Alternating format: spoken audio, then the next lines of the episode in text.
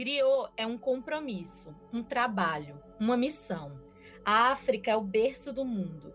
Lá os griots carregavam as histórias de todos os povos e as passavam adiante, para que todos soubessem quem eram.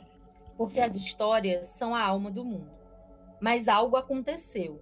Muitas histórias dos nossos ancestrais e dos ancestrais desta terra foram roubadas por pessoas más, jogadas no fundo do mar ou enterradas onde é muito quente ou muito frio para serem tocadas. As pessoas que viveram as histórias ou se lembravam delas eram perseguidas, caladas e a cada geração foram esquecendo quem eram, até acharem que não eram nada. Muitas dessas histórias são impossíveis de encontrar, por mais que se procure. Por isso, precisamos de novas, novas histórias para serem dadas de presente a todos que foram roubados. Jeremias Alma, de Rafael Calça e Jefferson Costa. Pense Produtora apresenta Ela e o Megafone. Apresentado por Camila Hilário. Olá, comunidade! Sejam bem-vindos em mais um episódio de Hélio Megafone. Hoje temos uma convidada maravilhosa, minha amiga Carol Vale. E o assunto que a gente, antes de eu né, colocar ela aqui para conversar, eu quero só dizer que o nosso tema de hoje tem muito a ver com esse trecho que eu li no início, que é de um quadrinho chamado Jeremias Alma, que é sobre essas histórias, essas novas histórias que a gente precisa contar já que a nossa história as histórias antigas elas foram roubadas. Nesse quadrinho do Rafael Calça e do Jefferson Costa, que ele inclusive ganhou o prêmio Jabuti, fala sobre ancestralidade, sobre racismo, sobre merecimento, histórias de paternidade, fala sobre a paternidade preta, família preta, essa desconexão que a gente tem com a nossa identidade, é, pessoas pretas em diáspora, como a gente criança, né? Porque o Jeremias na história ele é criança ainda, como a gente enfrenta grandes questões sobre quem a gente é, de onde a gente vem, de onde a gente veio, e a gente fica muito perdido, porque essas perguntas, essas grandes perguntas, moldam o nosso pensamento. Então, a gente cresce, como no trecho ela fala, a gente esqueceu de uma forma que chega um momento que a gente pensa que a gente não é nada, porque a gente vai diminuindo, vai diminuindo, vai esquecendo e acaba que ah, mas e, e é uma, um questionamento do Jeremias. Gente preta, gente negra já fez alguma coisa importante? Tipo, porque eu não vejo, né? Eu não sei, eu tô na escola, mas eu não e aí, aí os pais deles, né, falam: não, você sabia que a linguagem foi criada na África, a matemática, a ciência? E aí eles começam a contar. É muito bonito esse quadrinho, eu indico demais. Eu chorei muito lendo, muito mesmo, porque é muito bem escrito. E o desenho, a arte, né, muito, muito bonito também. Agora vamos para a nossa convidada. A Carol Vale, ela é uma africana em diáspora, estudante de ciências sociais e educadora em formação, né? E isso já diz muito. Dá um oi aí, Carol. Olá a todos, a todas, a todos. É um prazer estar aqui, Camila. Tu sabe que se existe uma pessoa que torcia para esse projeto ser parido, essa pessoa era eu. Toda vez quando eu tava fazendo qualquer coisa aleatória da minha vida, se eu tava deitada, varrendo a casa, lavando uma louça, eu pensava, meu Deus do céu, por que, que a Camila ainda não tem um podcast? Por que, que a Camila ainda não fez um podcast? Ela é muito necessária. E eu me sinto Isso é muito, honrada, muito Isso é muito real. a gente vai ficar interrompendo. É muito real que tu queria muito que eu tivesse um podcast, que tu falava o tempo todo isso. E, inclusive, eu acho que isso é interessante de contar, que tu me conheceu através de um podcast, né? Assim, Sim, sim. tu entrou em contato comigo, tipo, pelas redes sociais, porque tu ouviu o que eu tinha para dizer sobre mulherismo africano. Eu participei do, do episódio sobre feminismo, né? O feminismo é para todo mundo ou não? Essa discussão lá do podcast do Malamanhadas. E a Carol mandou uma mensagem, um textão maravilhoso, imenso. Assim, eu, tipo, cara, alguém realmente me ouviu e, e porque, assim, sempre quando a gente vai colocar a nossa voz pro mundo, tem aquela coisa de. Será que as pessoas não vão achar que, meu Deus, que diabo que essa menina tá falando? Ela é louca, entendeu? Tipo, sempre tem esse medo de, da recepção. E tu realmente se conectou com o que eu tava dizendo. Eu, não, então eu não tô louca, não tô, sabe, sozinha nessa. E foi muito massa. Sim, eu acho muito massa o podcast da, do Malamanhadas, mas na verdade eu escutei esse episódio do feminismo negro e essa história já vem de antes, tu conhece até aqui, mas é porque um amigo meu tinha escutado, o Guilherme. Ele estava conversando comigo sobre o podcast, e era assim que eu também estava conhecendo mulherismo africana, e aí ele falou da tua fala, que tu tinha falado sobre mulherismo e tudo mais. Aí eu fui lá escutar o podcast, e aí eu falei assim, não, acho que eu preciso entrar em contato com ela, porque até então é, eu estava tendo contato com essas ideias, só que ainda não conhecia pessoas que tinham também, estavam compartilhando também desses pensamentos aqui em Teresina, entendeu?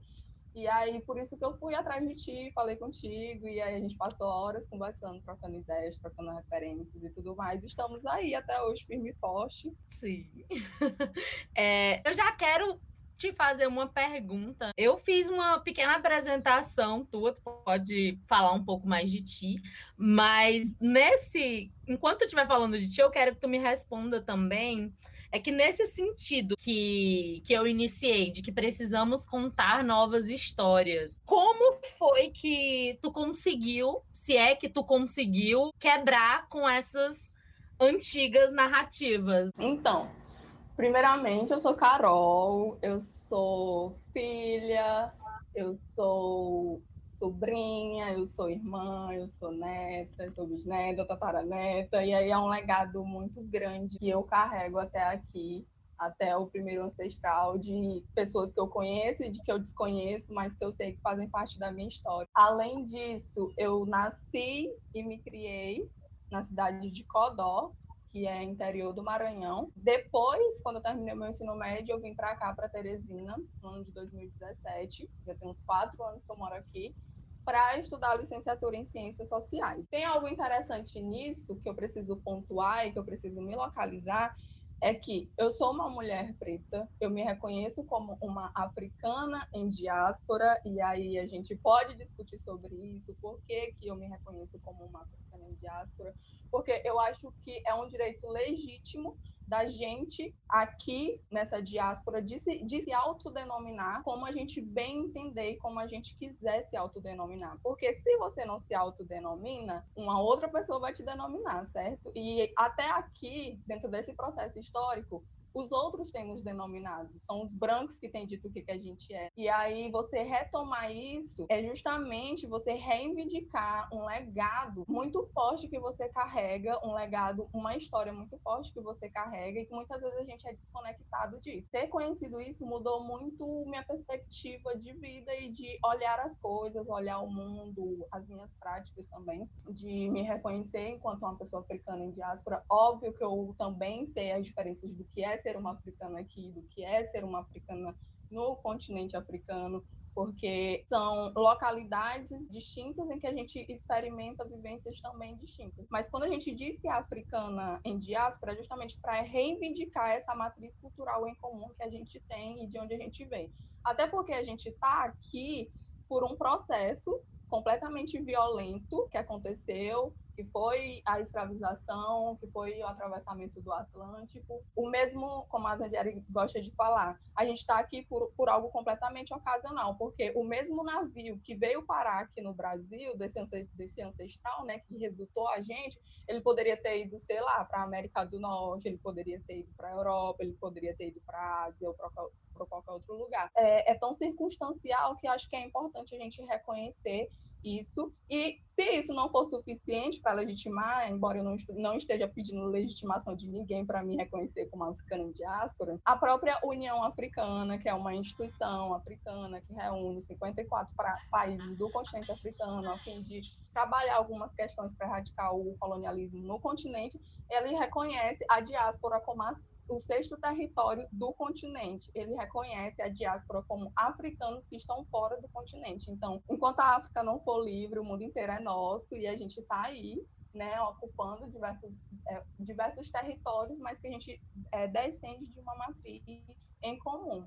Então, é isso. E, além disso, né, a própria, a próprio, o próprio Ministério das Relações Exteriores acatou esse acordo com a União Africana, né, que o Itamaraty, a fim de articular essa, essa ligação com o continente africano e favorecer né, essa melhor relação entre nós aqui da diáspora e o continente. A outra coisa também que eu queria dizer é que, embora eu tenha passado por esses movimentos de conscientização, é, eu fui uma criança que cresceu num ambiente que foi desconectada dessa negritude, né?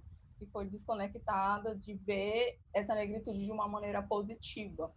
Então, desde muito cedo eu alisei os meus cabelos, desde muito cedo eu achava que eu era branca, assim, eu achava que eu era branca. E, enfim, vários outros processos dessa colonização do ser me acometeram. Eu acho importante dizer isso justamente para me localizar, para dizer que eu estou num processo contínuo e que eu acho que é muito complexo aqui na diáspora. E aí eu estava pensando, né, que quando eu ia falar isso, de que eu estou num processo contínuo, é que eu acho que isso nunca vai se encerrar, porque a gente tem que estar tá naquela labuta diária de, de matar o Ocidente dentro da gente todos os dias. Ninguém acorda num dia completamente centralizado em África ou enfim afrocentrado, mas a gente é uma prática cotidiana, é realmente esse movimento, né, de Sankofa, de voltar atrás, e buscar no nosso passado as coisas que nos constituem. Então, é um movimento que está acontecendo agora e ele é muito recente também. Então, por isso que eu digo que eu fui uma pessoa que eu me tornei negra, como bem Neuza Santos fala, eu me tornei negra por conta de um processo de conscientização mesmo. Para quem não sabe o que é Sankofa, a palavra Sankofa, que na verdade existem dois símbolos que a representam, é um pássaro mítico e um coração estilizado. Simboliza a volta para adquirir conhecimento do passado, a sabedoria e a busca da herança cultural dos nossos antepassados para construir um futuro melhor. Sankofa é um ideograma presente no Adinkra, que é um conjunto de símbolos ideográficos dos povos Akan, que é o grupo linguístico da África Ocidental. Em Akan, né, nessa linguagem, é, pode ser traduzida. Existe uma frase muito famosa, né, que eu não vou me arriscar aqui a dizer, mas a tradução é: não é tabu voltar atrás e buscar o que esqueceu. Quer dizer, você pode voltar atrás e buscar o que você esqueceu. E esse símbolo, a Dincra, que se você entrar lá no arroba a gente colocou lá. No Brasil, você encontra muito esses símbolos, é muito. Porque assim, quando a gente escuta falar pela primeira vez, meu Deus, Sankofa parece uma coisa totalmente fora da realidade, né? Muito difícil. Nossa, vem da linguagem Akan, dos povos da África Ocidental. Quer dizer, isso é muito longe, isso é muito distante, mas na verdade não é, porque como a Carol falou, é, o nosso povo ele foi arrancado né, de, de seu local de origem foi trazido para cá à força. Né? Foi um, um, verdadeiro tráfico de pessoas. No Brasil, se você quiser encontrar esse, esses ideogramas, eles são, são vistos em artigos de ferro, portão, é, porta, você vai no centro, centros históricos, né? Porque tudo foi construído pelas mãos pretas, né, por mãos de pessoas escravizadas. Então, esses ideogramas eles estão em vários lugares. É, você pode perceber quando você pesquisar sobre, você vai acabar vendo Sankofa em vários lugares desse Brasil é interessante quando tu fala, né, sobre que foi algo ocasional, porque assim, existem pessoas que em algum momento por desonestidade querem comparar a experiência do imigrante europeu com a escravidão, né? Tipo, ai, como se os, as pessoas africanas elas tivessem imigrado, tipo, estavam lá numa vida maravilhosa de abundância, né? Maravilhosa, eu digo que nesse estado de abundância, é claro que essas pessoas tinham dificuldades, mas assim, estavam lá na natureza, vivendo sua vida, tendo suas guerras, vivendo a vida como tinha que ser. E aí eles foram arrancados, eles não quiseram vir, né? E passaram por todas essas privações, privação da liberdade, privação do afeto, privação de roupa, privação de comida. Então, assim, é quando o, pessoas brancas conseguem dizer que elas são descendentes de italianos, elas dizem isso com muito orgulho. Pai, então, meu avô é italiano, o meu avô é alemão, ai, minha tia é da França e tal, tal, tal, porque eles escolheram estar aqui, então eles têm tudo documentado. Quando veio, quando foi, o ano que foi. E isso é um privilégio que nós não temos, né? Não tem um papel assim que diga, tá, da onde eu vim da Nigéria, de Gana, sabe? De onde? Porque não sabe, sabe que é negro, sabe que é afro-brasileiro, né? Afro vem de África. Isso que é engraçado também, né, Carol? Porque as pessoas é, dizem, né? Tipo, ai, volta pra África, volta pra África, você tem que voltar pra África. Não tá bom aqui? Volta pra África, que é o teu lugar. E quando você se diz africano, não, eu não sou brasileira, né? Eu sou africana em diáspora, as pessoas. Mas que loucura é essa, entendeu? Tipo, não, você não tem esse direito de se dizer africano. Tipo assim, e vira piada, né? E vira chacota mesmo. Tipo... Eu acho que nenhum povo é mais deslegitimado quando reivindica sua ascendência do que o povo africano. Porque por qualquer outro povo que, embora não tenha nascido no seu território de origem, né, tenha nascido, sei lá, uma, um coreano que nasceu no território brasileiro, mas ele reivindica a core, coreanidade dele, não sei nem se a palavra existe, mas, mas ele reivindica isso de uma forma muito fácil e acatado, ninguém vai chegar lá para deslegitimar ele ou para dizer, não, você não é coreano. Mas a gente se autodenominar africano, mano, é completamente diferente. Vira chacota, é. é motivo de questionamento. E eu acho engraçado que essa coisa de voltar para a África, né?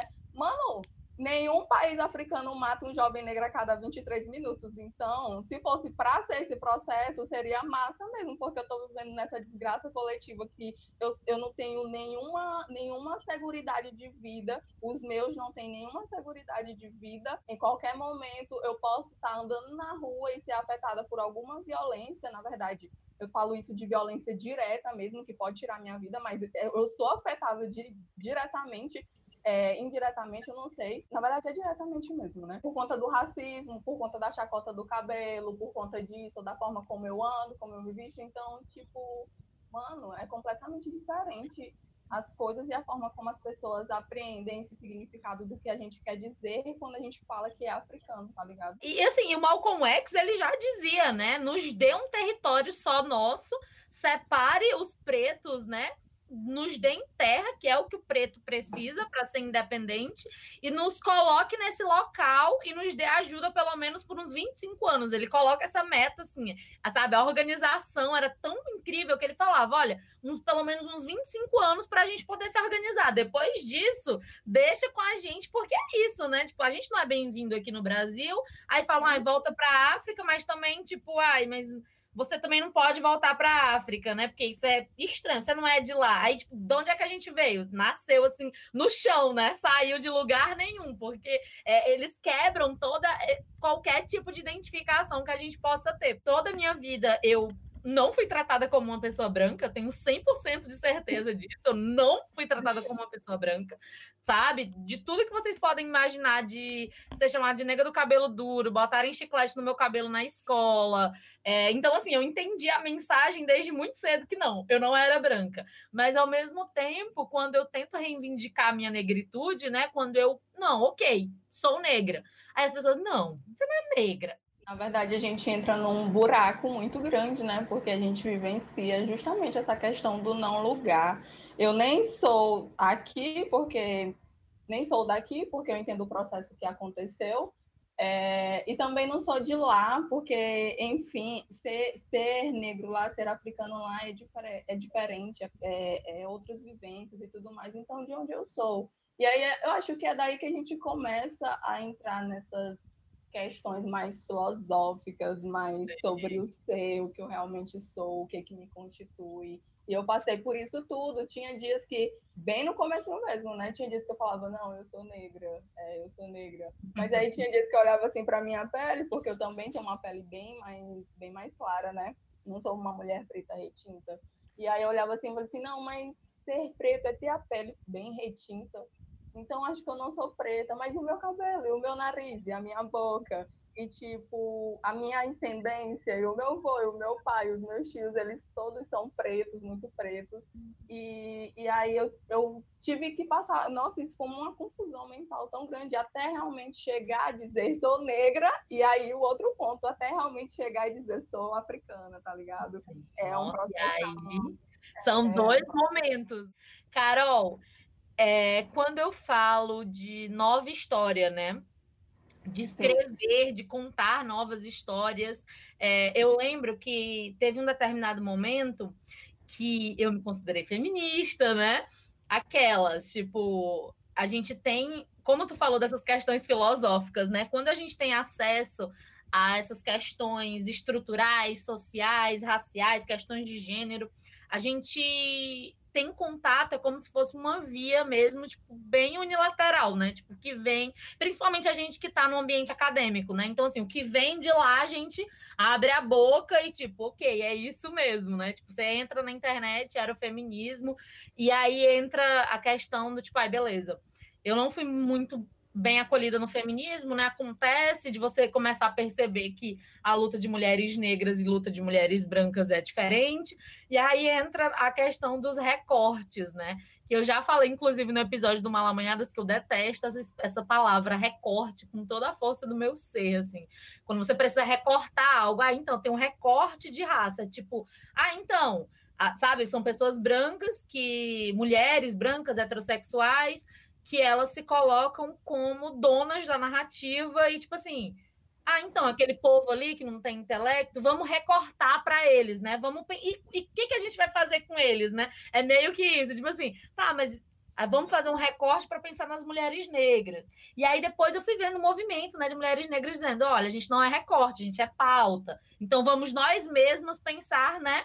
E, e entra nessa questão que tu falou de se nomear, né? De tipo, ai, não, e aí, lendo muitas coisas até chegar no mulherismo africana e é, pegar o que a Catiúcia disse. Quando você tem que colocar o negro na frente de alguma coisa, aquilo não é para você. E, e, a, e a Catiúcia Ribeiro, ela falou sobre deixar de ser a margem e começar a ser o centro, né? E aquilo ali me abriu assim, virou uma chave na minha cabeça, porque eu usava muito a expressão contranarrativa. A gente tem que criar, tem vídeo meu dizendo isso, a gente tem que criar contranarrativas sobre nós, não sei o que, não sei o que, não sei o que. E aí eu comecei a perceber que nós, pretos, na América, né, a nossa ideia de, de, enfim, de vivência, de existência é muito reativa. A gente reage aos acontecidos. Ah, tipo, tudo que a gente faz é em função a reação ao opressor, né? Tipo, então essa contranarrativa é sempre nessa ideia do, entendeu? Tipo, a gente tá contra a corrente, é muito dolorido, é muito exaustivo você viver 24 horas pra só revidar, né? Tipo, ah, eu não respiro em paz porque eu quero respirar em paz. Não, eu tô respirando porque eu tenho que combater, eu tenho que ir contra, né? Essa ideia do contra, que me incomodava. E aí comecei a pensar, não, nós temos que criar novas narrativas e não contra-narrativas. A gente tem que falar sobre afrocentricidade, né? Que é a grande questão que eu tenho me debruçado ultimamente para entender, para, enfim, é, orientar a minha, minha vida e as minhas práticas também, enquanto essa pessoa que está em retorno constante é, à África, né? Então, a afrocentricidade ela é sim uma, um paradigma, uma teoria que foi pensada pelo Dr. Molef Ketchachanti é, nos Estados Unidos na década de 1980, né? E aí, esse paradigma, ele nasce justamente em contraposição ao eurocentrismo. E a gente sabe que essa questão das narrativas, elas partem de um centro, né? que é a Europa, que é o Ocidente, né? Que aí o Ocidente, é, compactuando um pouco com a ideia da Zangieri, eu entendo ele como anglo-europeu, que é a Europa e os Estados Unidos, que é filho pródigo da Inglaterra e tudo mais. Então, por conta desse processo colonial, foi exatamente isso que aconteceu, né? A instalação da Europa, do Ocidente, como a experiência universal do mundo, sabe? E aí, tudo aquilo que não parte do Ocidente, que não parte da Europa, ele passa a ser periferia disso, né? Então, um filósofo que me levou muito a essas reflexões, no caso, foi o, o Montgomery Ramosi, que ele vai falar sobre a pluriversalidade do ser, para a gente particularizar é, os fenômenos que a gente analisa, para realmente tirar é, esse, essa centralidade da Europa e passar a pensar as outras perspectivas, né? As outras narrativas. Só que a afrocentricidade, ela é muito muito além disso, né? Na verdade, a afrocentricidade ela vai vai ser um paradigma que vai nos colocar como centro, né? Justamente por isso, porque a gente percebe que por conta desse processo da escravização, a gente passou a ser a periferia da experiência da Europa. Então, a afrocentricidade ela percebe os africanos como sujeitos e agentes de fenômenos que atuam sobre a sua própria imagem cultural e de acordo com seus próprios interesses. Então, é realmente pensar essa questão da nossa agência, do que é, a gente tem feito e como que a gente tem sido colocado nos fenômenos históricos, sociais, econômicos e tudo mais. E aí eu falo que, primeiramente, a afrocentricidade ela é um paradigma, sim, porque ela foi teorizada e sistematizada pelo Achante, só que a história da afrocentricidade ela é bem anterior a isso, né? Porque existem algumas estruturas assim que baseiam esse pensamento, que é a filosofia de Marcus Garvey, que é o movimento da negritude, que é o Kawaida, né, que é o movimento de renascimento africano, pensado pelo Maulana Karenga, e a historiografia do Sheikh Anta Diop, né, que foi fundamental. Então, quando a gente analisa todos esses pilares assim, que é da afrocentricidade, a gente percebe que a agência africana, a agência preta em todos esses movimentos. Então, muito mais do que uma teoria, a afrocentricidade também é uma prática, é uma perspectiva de vida, tá ligado? Então, pensar a historiografia de Diop, por exemplo, e ver todo o esforço dele de vida é, para comprovar que o Egito, que é o nome colonial né, do, de Kemet, porque Kemet é o nome verdadeiro do que a gente chama de Egito, que se chama Terra dos Homens Pretos. E aí todo esse esforço de vida que ele teve para comprovar que Kemet, o Egito era uma terra preta, terra dos homens pretos, né, e que lá parte a civilização preta, e que o Egito tá para o continente africano, tal qual, é, por exemplo, a Grécia tá para o Ocidente e, e aí o, o, movimento do Marcos Garvey e tudo mais. Então, tudo to, em toda essa, esse, essa movimentação, a gente percebe a agência preta, a gente percebe que há uma busca pela centralidade da pessoa preta nas suas narrativas, né? Então, é, tem algo interessante que a gente precisa pensar nisso, é que existem algumas características nessa sistematização da teoria que o, Ach, o Achante propõe para que a gente consiga estabelecer um verdadeiro projeto afrocêntrico, né? E dentre elas, a primeira é a localização, a ideia de localização e de lugar. E aí, a localização, no sentido afrocêntrico, ela se refere ao lugar psicológico, ao lugar cultural, ao lugar histórico ou individual ocupado por pessoas é, pretas em um determinado em um determinado momento, né? Então, a gente precisa olhar para esses fenômenos e sempre pensar a localização da pessoa preta ali. E aí, é, eu, eu penso assim, um exemplo bem prático, né? Por exemplo, o 8 de março, que é considerado o Dia Internacional da Mulher. Quando a gente analisa historicamente o 8 de março, a gente percebe que o 8 de março foi uma, uma data que surgiu em, não em comemoração, né, mas em memória é, de mulheres que eram mulheres operárias que é, estavam reivindicando os direitos trabalhistas e tudo mais, e aí sofreram repressões, e essas mulheres, elas foram, algumas mulheres foram mortas, né? E aí a gente percebe que nessa data, ela, esse evento ele aconteceu em 8 de março de 1857 em Nova York. Quando a gente analisa isso, a gente precisa procurar a nossa localização. Então, é se perguntar, tá, de que mulher que a gente está falando, né? Onde estavam as mulheres pretas em 1857? Exatamente. Onde estavam as mulheres pretas em 1857? Então, se isso aconteceu em Nova York, lá nos Estados Unidos, e a abolição da escravatura nos Estados Unidos aconteceu em 1863, então isso significa que é, é, esse fenômeno ele não estava sobre a nossa agência, porque em 1857 nós mulheres pretas estávamos sendo escravizadas nos Estados Unidos e provavelmente trabalhando para essas senhorinhas que estavam fazendo as, as grandes revoluções delas, né? Então, é repensar todos esses fenômenos e procurar sempre a nossa centralidade. No dia 8 de março, é uma data que a gente não é central, tá ligado? É, historicamente, justamente pela questão histórica. Então, o que, que a gente vai fazer nesse movimento? O que, que a afrocentricidade vai propor, já que a gente quer pensar a nossa centralidade? E aí a gente vai pensar que a nossa data em comemoração é, a todo o legado que a gente tem enquanto mulher preta, enquanto mulher africana, é 31 de julho, que foi pensada numa conferência de mulheres pretas para pensar o avanço da comunidade e tudo mais.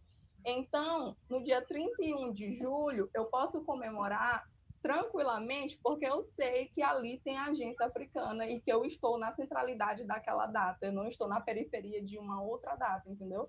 E aí é só para um exemplo básico para entender, por exemplo, como funciona essa questão da, da centralidade, porque a gente precisa procurar, em qualquer circunstância, a nossa posição de sujeito enquanto pessoa africana. Outros pontos da teoria né, é a defesa dos elementos culturais africanos, é, o compromisso com o refinamento lésbico, que entra a questão da linguagem, né, porque a linguagem ela é usada em um contexto baseada na ideia dos africanos como sujeitos porque quando tu fala, né, que a afrocentricidade ela é uma perspectiva de vida, né? E ela é prática também, né?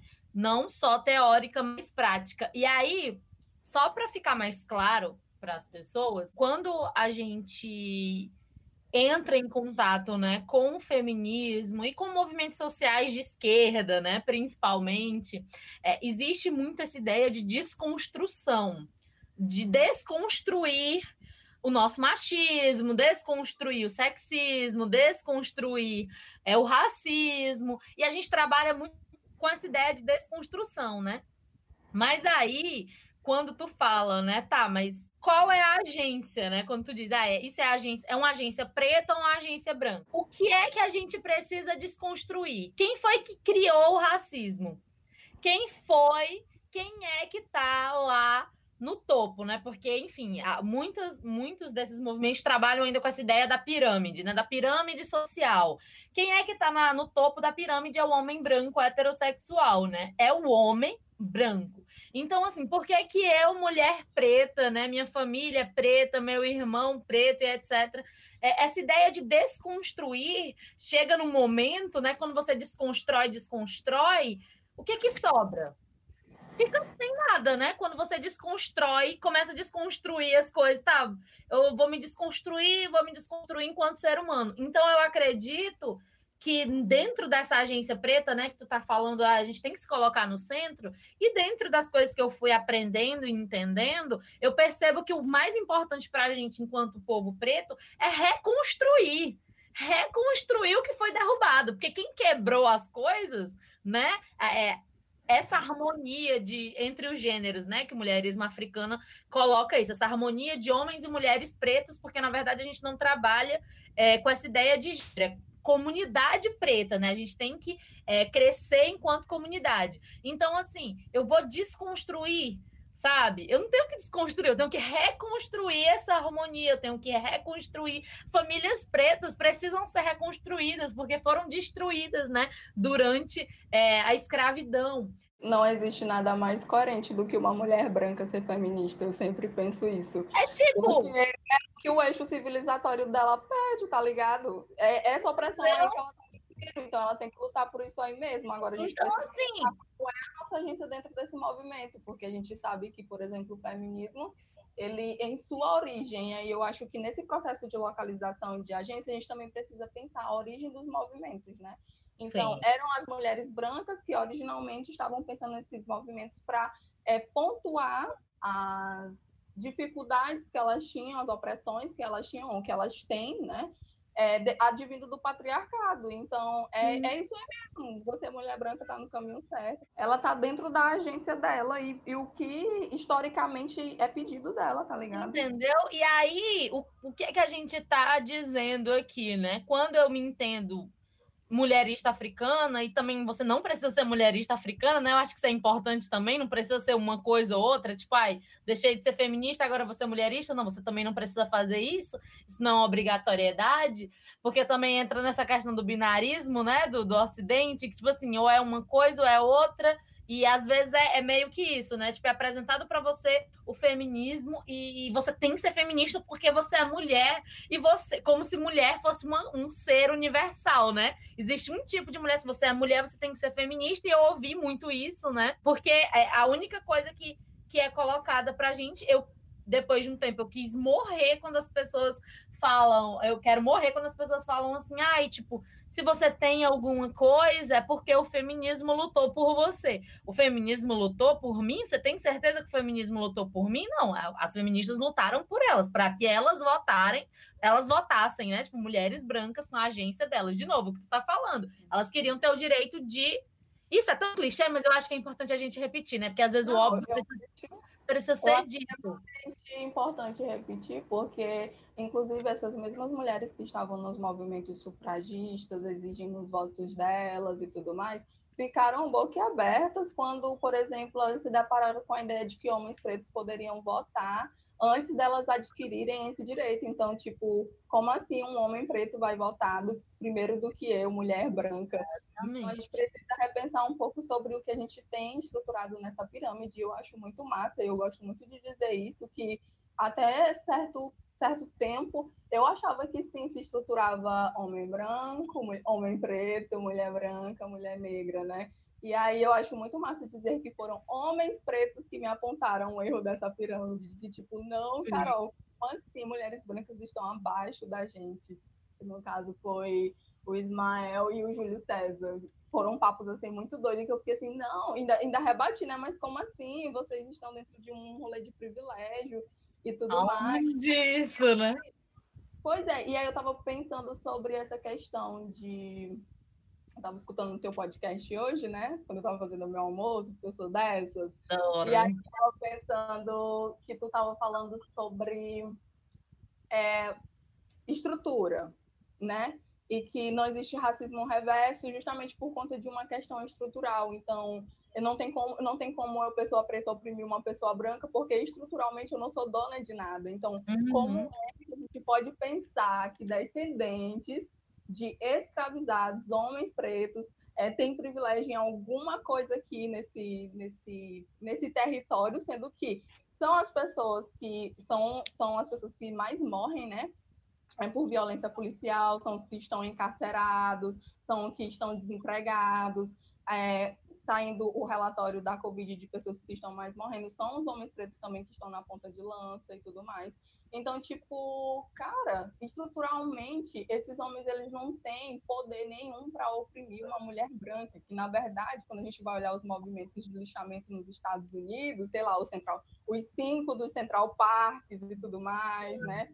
É, vários homens pretos lá que foram acusados, que foram mortos realmente porque, sei lá, estava olhando para uma mulher branca, ou porque suspeitaram que ele assobiou para uma mulher branca, ou coisa parecida. Então, estruturalmente, esse homem ele não tem poder nenhum para oprimir essa mulher, porque, na verdade, o que essa mulher busca é estar a par de igualdade com o homem dela, que é o homem branco, tá ligado? É os, é os pares raciais, é basicamente isso. E aí, muitas vezes, se é, as lutas que elas reivindicam dá poder para a mulher, para outras pessoas, e não para elas, então elas preferem estar no lugar que elas ocupam do que dar esse poder, entendeu? Então, tipo, é isso aí, cara. Se você é uma mulher branca e você é feminista, você está no caminho certo, mas a gente precisa repensar outras narrativas porque a gente está em desagência. E é aquela coisa que tu falou, tudo que a gente precisa colocar negro no nome, a gente não está em agência, né? Porque você já ouviu falar de samba negro, de candomblé negro, de quilombo negro, de, enfim, reggae negro, rapastarianismo negro? Não, porque todas essas questões, todos esses movimentos, eles têm em sua essência é, agência africana, agência preta, né? Então, é isso que a gente precisa buscar, a, a, nossa centralidade nas nossas narrativas. A gente veio de lugares diferentes e nada mais justo do que a gente buscá-lo jeitos diferentes para a emancipação, né? Não apenas de mulheres negras, mas do povo negro. Mas as feministas negras, elas, elas construíram bases muito sólidas para a gente compreender muitas coisas, né? Só que ainda é, eu percebo que ainda não é suficiente porque ainda faz essa análise muito a partir do gênero. E o que a gente, o que a gente observa é que a gente tem que, né, ao analisar os fenômenos que envolvem pessoas pretas, a gente tem que partir de uma questão realmente racial, porque a parada é puramente racial, tá ligado? Então, tipo, é, eu compreendo que todas as minhas análises elas partem de uma matriz racial, porque eu gosto de usar essa metáforazinha do povo, né, que a Zandieri utiliza. O, o, a cabeça do povo é como se fosse o racismo. E todos os tentáculos são as violências que nos atravessam, seja porque a gente é mulher, seja porque a gente é homem, seja porque a gente é criança, seja porque a gente é idoso, seja porque a gente é LGBTQIA+, né? Então, existe uma matriz das violências que perpassam o nosso corpo, porque antes de eu ser é, mulher, eu sou preta, então, quando eu chego num espaço, as pessoas não me olham porque eu sou mulher, primeiramente, elas me, elas me olham porque eu sou preta, tá ligado? Então, tipo, a gente precisa realmente é, reverter essa questão das, das nossas análises. E aí, quando a gente fala sobre homens negros, que eu acho que foi a grande revolução assim, mental que eu tive, foi olhar os meus irmãos de uma forma bem mais é, de, de, uma, de uma proximidade bem maior, sabe? De uma forma mais humana e irmã. Não como inimigos. Não como não... inimigos. E, tipo, isso não significa que eu estou passando pano para eles, como sempre, que é, enfim, a, a, grande mítica que tem sobre o mulherismo africano e tudo mais. Mas eu compreendo que eles estão deslocados né, de, de, de um eixo civilizatório deles, porque, cara, eles passaram também por um processo completamente violento, não foi só eu, mulher preta, que passei por um processo completamente violento.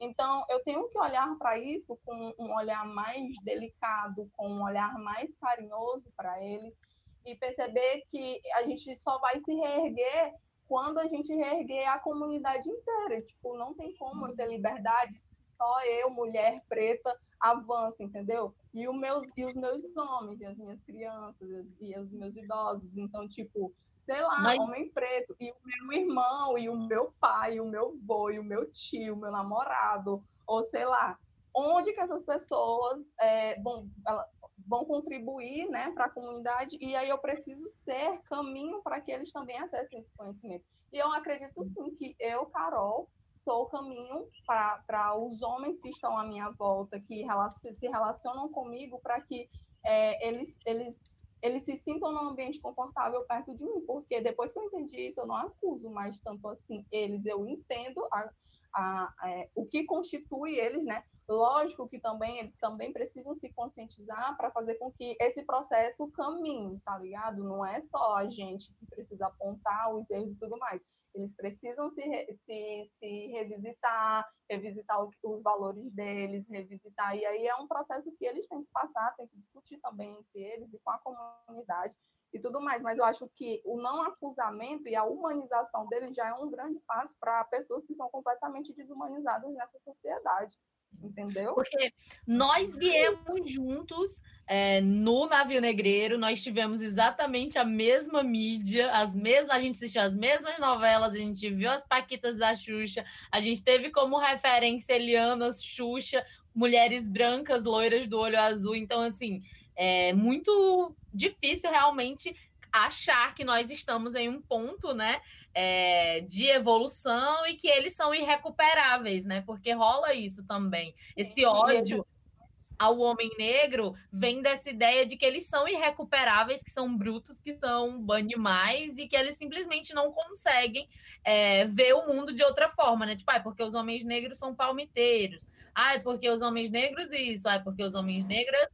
Mas a gente também já fez isso, ou então a gente faz isso ainda, e a gente também se odeia, a gente também se odiou. Então, assim, né, esse processo de auto-ódio, ele existe dos dois lados, né? Isso é importante de ver também. Porque eu acho que rola muito essa coisa do outro, né? Tipo, o problema é o outro, o problema é o homem negro, o problema é ele e não a gente, né? A gente também é o problema, né? Nós estamos na mesma desgraça coletiva. A gente é o problema, eu digo nesse sentido, né? Que nós também passamos por. Existe muita problemática dentro da comunidade, né? Pelo amor de Deus. Mas é, a gente precisa resolver entre nós, né? E não ir lá no vizinho pedir para que ele resolva.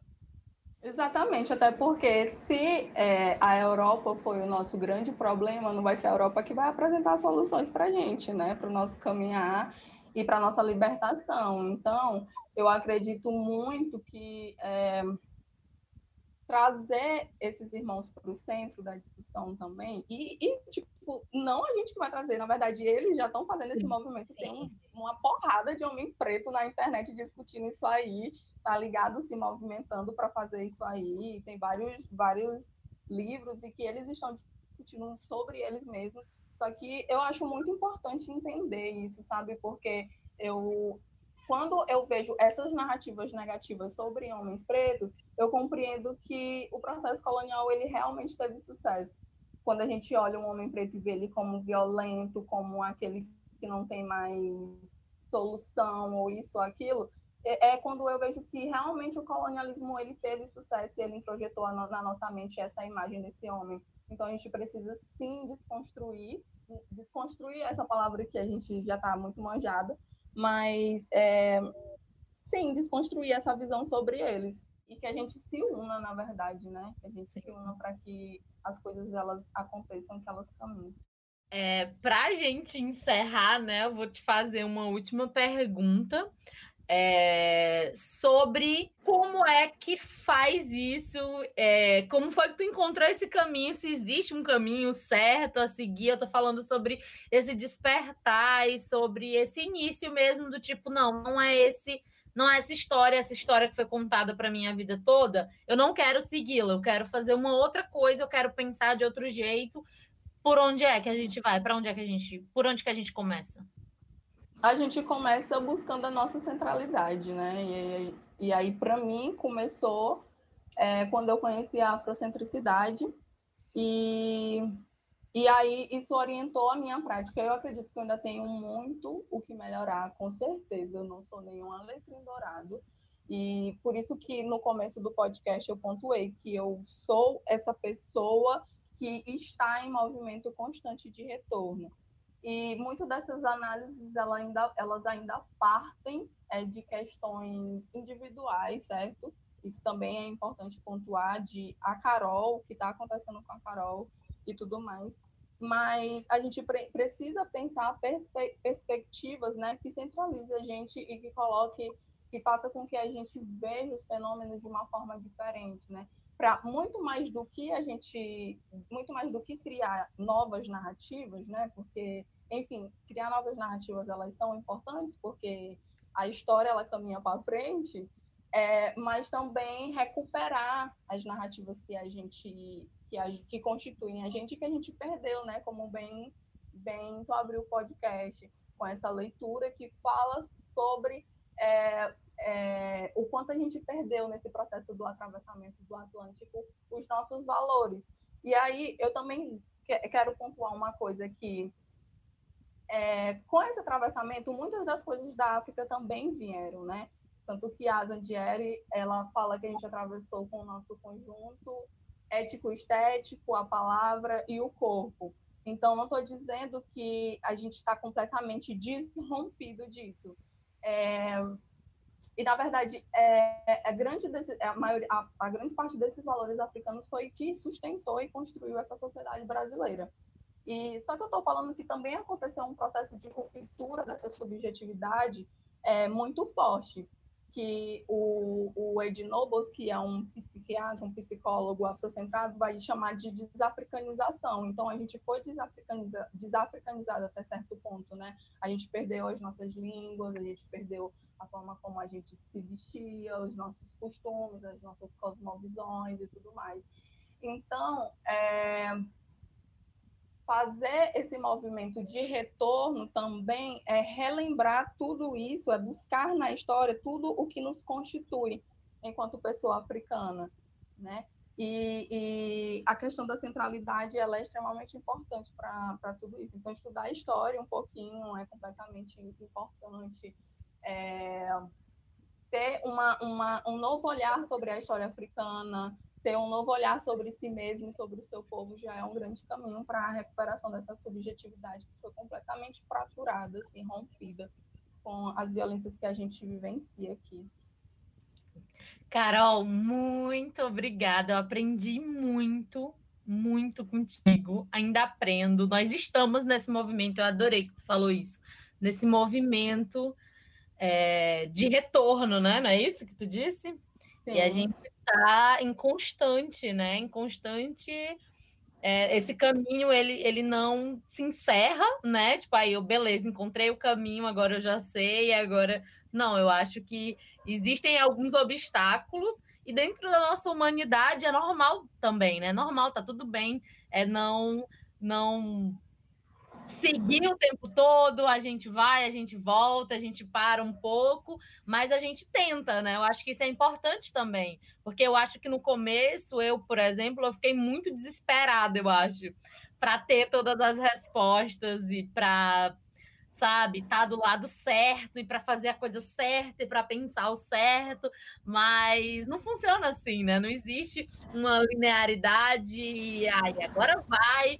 Não, eu acho que é isso que a gente está fazendo e, e ser é, eu achei incrível esse o trecho, né, que eu li sobre o Jeremias, que ela fala sobre o griot, né, que é essa contar histórias, né, nós sermos os responsáveis por contar as histórias da nossa comunidade. Então, se a nossa história ficou perdida, né? A história dos nossos ancestrais, a gente tem, eu acho que, o dever, né? Essa responsabilidade, vamos dizer assim, de contar as histórias da nossa mãe, dos nossos avós, dos nossos pais, dos nossos irmãos. Não parar de contar, né? Essas histórias e passar para frente. Sim, eu acho que muito mais do que isso é também é, se perceber como um futuro ancestral, sabe? Não existe frase mais bonita do que isso, que o futuro ele é ancestral. Não é só o passado que é ancestral. Então, o que que a gente está construindo de ancestralidade agora? O que que a gente está pensando? Como que a gente está vivendo? O que que a gente está comendo? Qual é a ideia que a gente tem sobre amor, sobre felicidade? sobre prosperidade, sobre. Então, é rever, eu acho que é esse o processo, é rever todas essas noções a partir de um, uma, uma outra agência, tá ligado? Porque a gente foi construído e a gente vive dessa forma. Só que aí a gente precisa é, e essa forma não nos contempla, né? Porque a gente morre todo dia subjetivamente, porque a gente vive aqui nessa desgraça coletiva, a gente vive em um outro, um outro modo de vida que não é nosso. Então, sempre é, é, buscar, eu acho que é buscar, ser, ser sagaz, assim, ser curioso de procurar saber qual eram essas outras, essa, essa noção que, que os nossos ancestrais tinham sobre, sobre as coisas, né, sobre o todo, para que a gente construa a nossa ancestralidade também, para que a gente consiga também trazer um legado poderoso para os que estão por vir, né? Então, é um pouco sobre isso, sobre sobre voltar à África sempre que você precisar para rever os seus comportamentos, para rever as suas atitudes, para rever as suas práticas. E aí, eu acho que a gente tem muito que melhorar, porque nem todo dia a gente acorda, abre o olho, já é afrocêntrico. É um processo diário, é um processo constante, que eu acho que não se finda, que a gente vai, vai, vai levando, né? Que a gente vai vivendo e buscando onde realmente representa a gente, onde a gente encontra essa centralidade. Que episódio, hein, gente? Manda ele para sua família, para os seus amigos, para os seus primos. Compartilha com as pessoas que você ama. E olha, fala o que você achou lá no nosso Instagram, arroba Produtora. Manda um direct, eu vou adorar ler. Eu quero saber se você já tinha pensado sobre isso, se você concorda, se você discorda. E se você quiser falar comigo, manda uma mensagem lá no meu perfil pessoal, né? Se você quiser ver o meu conteúdo lá, é arroba Mila Hilário. Até a próxima. Beijo!